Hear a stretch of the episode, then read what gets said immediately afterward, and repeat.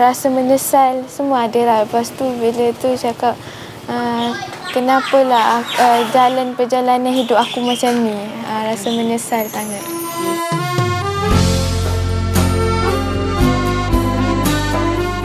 Ketika rakan seusia mula melangkah ke alam dewasa, Nurul, 18 tahun, berdepan jalan hidup berbeza daripada remaja lain akibat kesilapan lampau. Detik hitam Nurul bermula apabila dia mendapat tahu dia mengandung hasil hubungan intim dengan seorang lelaki yang dikenalinya sejak kecil dari kawasan kejiranan. Uh, saya kenal dengan dia uh, dah lama uh, daripada kecil sebenarnya. Uh, kita orang berkawan. Uh, ibarat macam kita orang ni sebenarnya satu kampung je. Uh, lama-lama ni macam-macam boleh jadi. Macam uh, pujuk memujuk apa semua uh, dengan kata-kata mana semua kita pun uh, macam dah terjebak ke uh, ke arah zina apa semua tewas dengan nafsu sehingga melakukan zina dia kini hamil dua bulan dan berlindung di Pondok Hijrah Muslimah Malaysia, Taman Permata atas saranan ahli keluarga.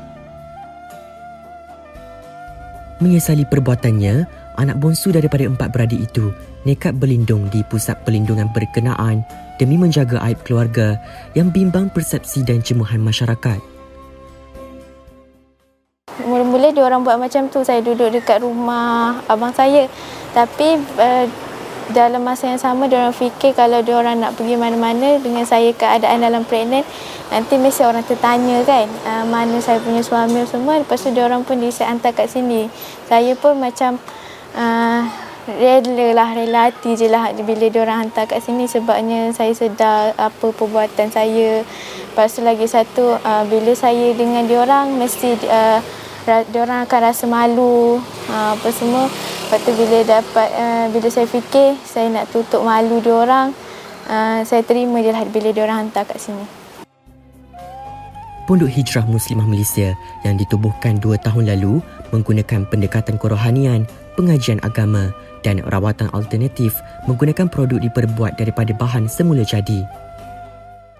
Okay, modul yang kita gunakan adalah rawatan dia lebih kepada Al-Quran dan Al-Sunnah lah. Uh, macam Islam tu agama yang pertama lah kita akan buat cuba uh, mereka ni kembali kepada um, agama itu sendiri, tiang agama itu sendiri. Jadi bermula dengan solat taubat, eh? mandi taubat dan sebagainya lah. Dan dalam masa yang sama, kita pun merancang untuk mengeluarkan satu produk yang dipanggil Holistic Mom. Eh, Holistic Mom ini adalah rawatan alternatif yang kita buat kepada para-para sufiah di sini. Menurut Wan Ashima, pusat pelindungan itu pada mulanya dihuni seramai empat orang. Kini, sudah membantu lebih 30 remaja wanita. Di sebalik keredaan anak bongsu itu, yang kali pertama menyambut Aidilfitri di pusat pelindungan berkenaan, Nurul hanya mampu menahan sebab dan menantikan kedatangan ahli keluarga menziarahinya. Remaja itu sentiasa berpegang kepada nasihat keluarganya dalam usaha melupakan kesilapan lalu dan bertekad untuk berhijrah menjadi individu lebih baik. Rasa sedih bila nak hadap benda tu rasa sedih sangatlah tapi uh, bila family cakap dia nak datang sini uh, macam mana nak cakap nak datang untuk tengok saya nak beraya bersama pun rasa tahanlah sikit ha, rasa sedih tu. Ha, rasa sebab.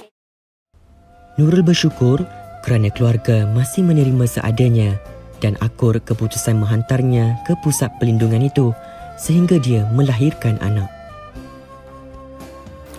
Kisah silam dan sejarah hitam bukan bermakna hidup kita terhenti di pertengahan jalan. Akan tetapi, ia menjadi sandaran untuk kita meneruskan kehidupan yang lebih baik dan diredai. Semoga kisah ini memberi seribu pengajaran dan pedoman agar Ramadan dan Syawal kali ini membawa seribu pengertian yang selama ini dicari. Laporan Najmi Syahira Mamat dan Yasmin Abdul Latif untuk Berita FMT.